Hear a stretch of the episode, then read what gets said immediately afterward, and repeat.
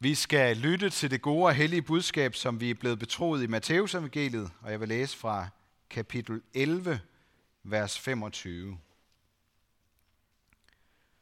På den tid tog Jesus til ord og sagde, Jeg priser dig, far, himlens og jordens herre, fordi du har skjult dette for vise og forstandige, og åbenbaret det for umyndige. Ja, far, for således var det din vilje. Alt har min far overgivet mig, og ingen kender sønnen undtagen faderen, og ingen kender faderen undtagen sønnen, og den som sønnen vil åbenbare ham for. Kom til mig, alle I som slider jer trætte og bærer tunge byrder, og jeg vil give jer hvile. Tag mit å på jer og lær af mig, for jeg er så sagt modig og ydmyg af hjertet. Så skal I finde hvile for jeres sjæle. For mit å er godt, og min byrde er let. Amen. Lad os bede sammen.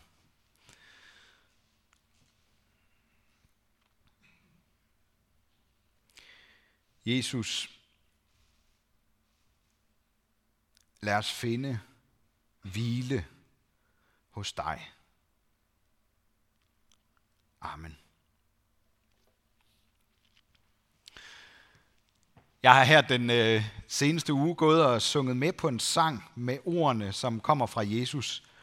Kom til mig, alle I, som slider jer trætte og bærer tunge byrder, og jeg vil give jer hvile.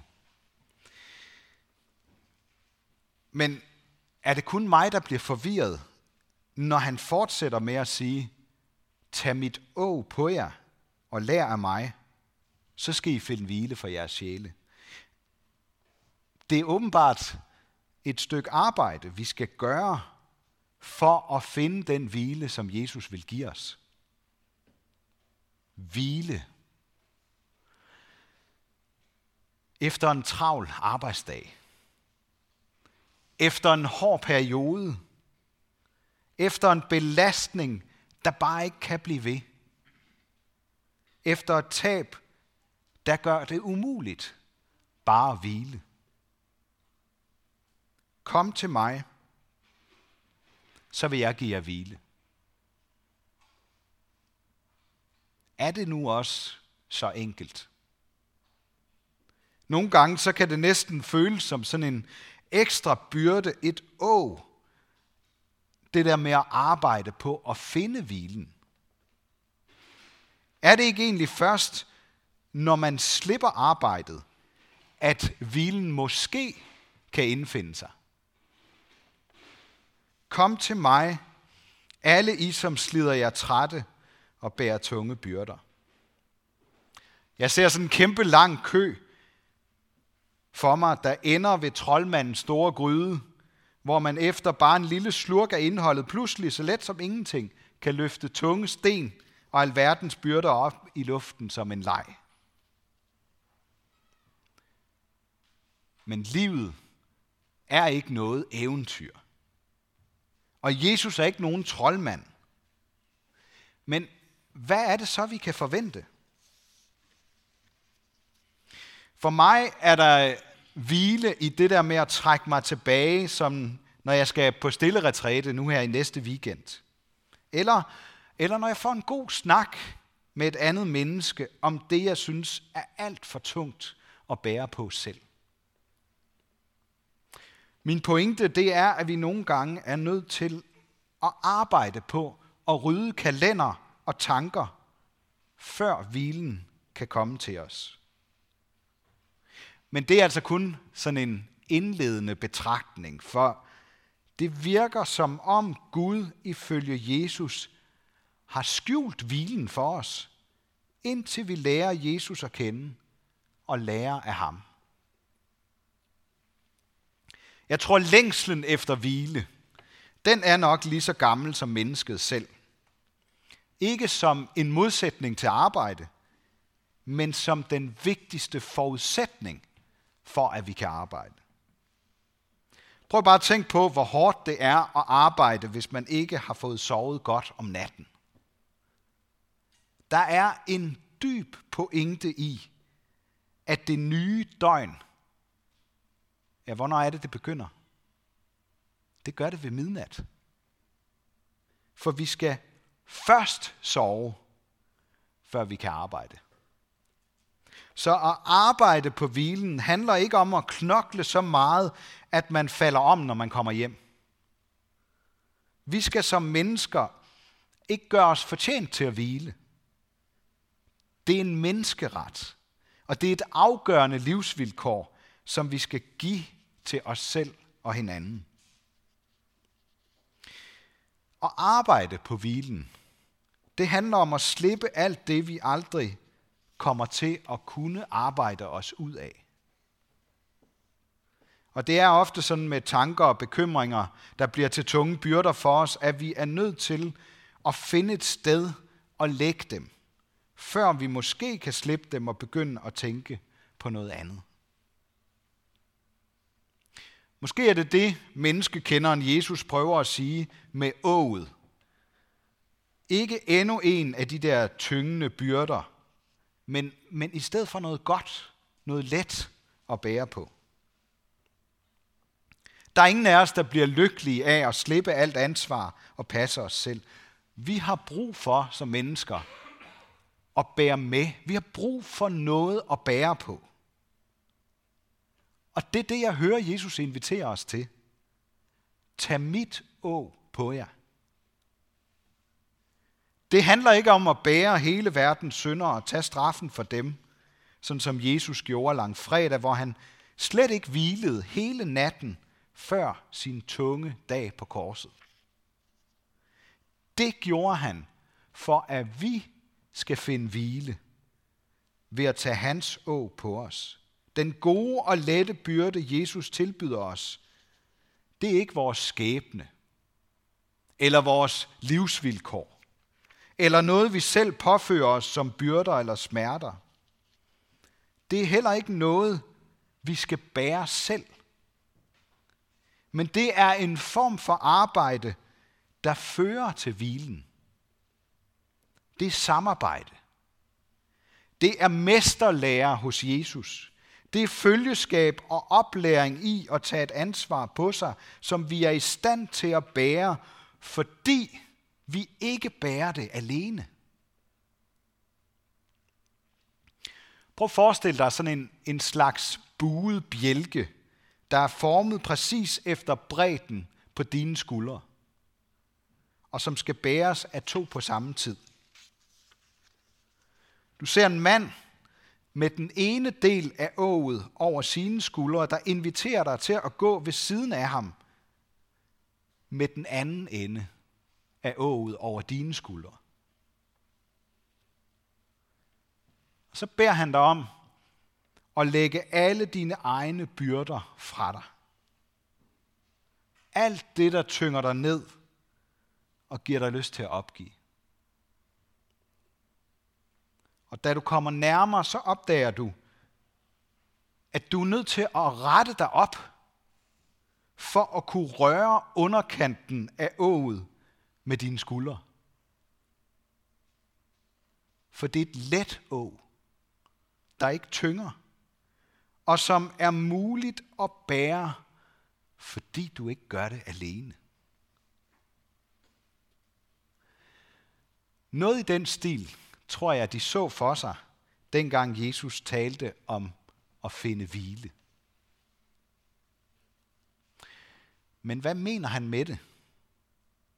Hvad er det, vi skal slippe? Og hvad er det, vi har godt af at bære på?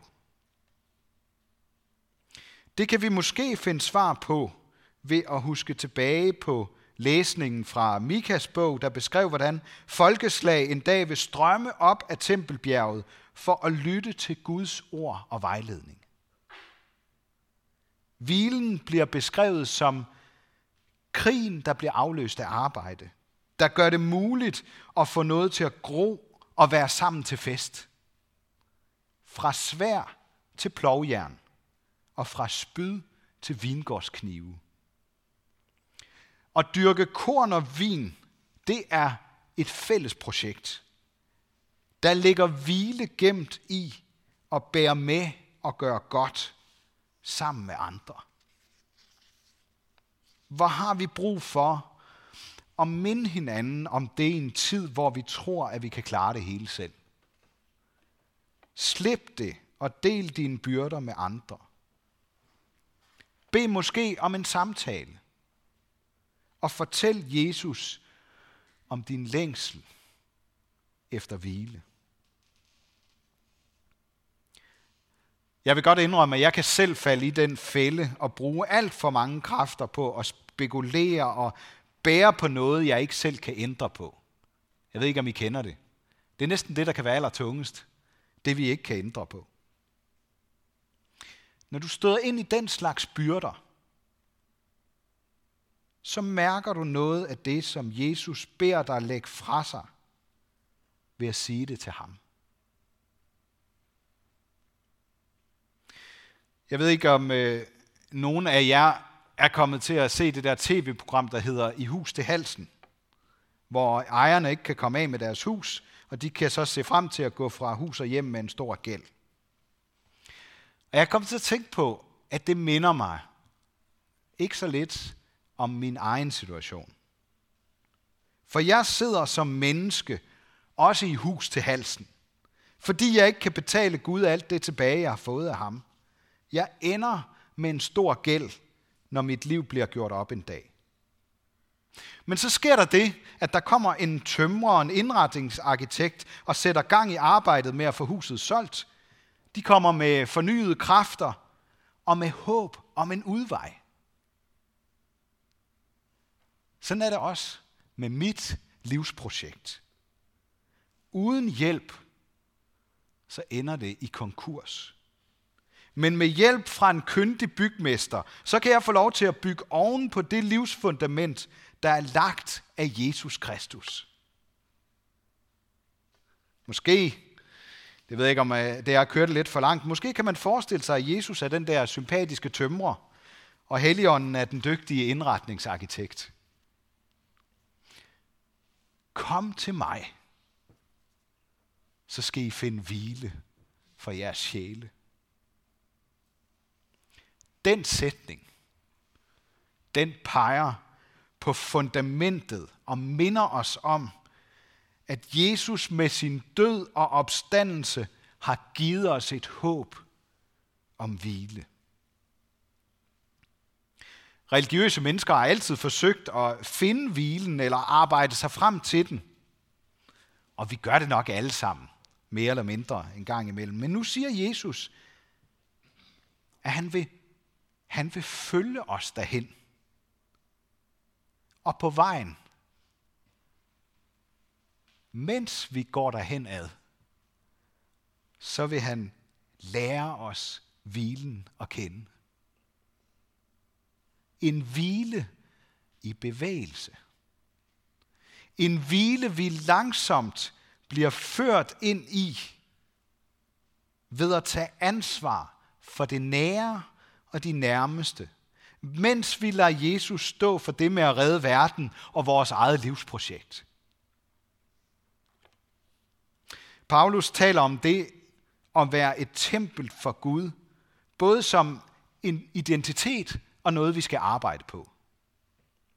Prøv at forestille jer, hvis I næste gang nogen spurgte, hvad, hvad arbejder du med? Så, så svarer du, jamen øh, jeg er Guds tempel, og jeg er lige for tiden i gang med at bygge den bygning, som Jesus Kristus har lagt fundamentet til. det, øh, selv for en præst, så vil det være virkelig akavet at sige sådan noget. Øh, men det her tempelbillede, det fortæller os, at det vi gør, kan være af svingende værdi. At Paulus han pinder det sådan helt ud. Det kan være lige fra værdien af halm til værdien af guld. Men, men det vi er i Guds øjne, det forandrer sig ikke. Vi er hans tempel. Og det er ikke noget, vi har arbejdet os frem til at blive. Dem, der vil handle eller arbejde sig frem til det, dem smider Jesus ud. Det har vi en beretning om i Nyt Testamente. Han smider også vores tanker om, at vi burde gøre noget mere for at være værdige til Guds kærlighed og frelse. De tanker smider han også ud. For det er ikke vores tanker og følelser. Det er kun Jesus, der kan lægge et holdbart fundament.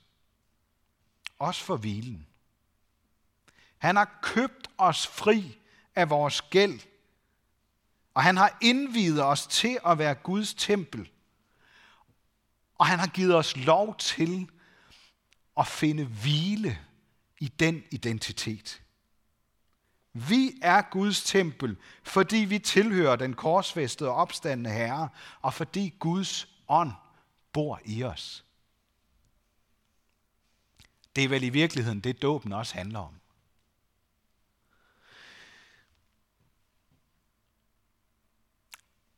Derfor så ved jeg godt, på trods af alt det her, vi ved det godt alle sammen, så kan livet stadigvæk ramme os og andre med nærmest ubærlig kraft.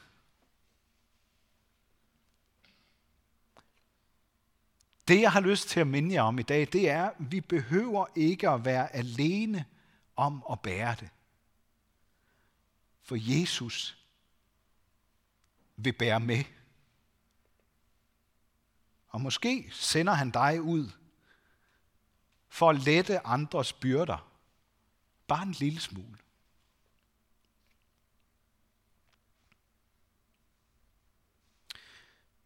Ja. Jeg vil slutte her. Ære være Gud, vores far, der har skabt os i sit billede. Ære være Guds søn, der tog vores straf, så vi kan leve i frihed.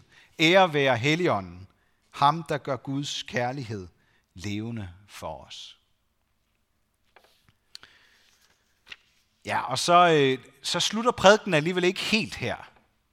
Jeg har taget et stykke musik med, og øh, det er øh, en amerikansk a cappella-gruppe, der hedder Take Six, som synger de her ord, som jeg har prædiket over fra Jesus. Det der med, kom til mig, øh, jer der længes efter hvile. Og øh, de synger på et tidspunkt, øh, it's easy. Det er let. Byrden er let. Eller, det er let det hele. Men samtidig med, at de synger det, så er der nogle harmonier og nogle akkorder, som på ingen måde er lette. Hvis I synes, det lyder let, det I skal høre lige om lidt, så er det vanvittigt svært. Jeg har prøvet en lille smule sådan noget af kapella. Det er, øh, det er vanvittigt svært. Og den her sang, den er simpelthen dedikeret til jer, som godt har hørt om det her med at finde hvile. Og hørt, at, at det å, Jesus giver, det er let. Men som oplever det anderledes. Det er til jer, og selvfølgelig også til alle andre.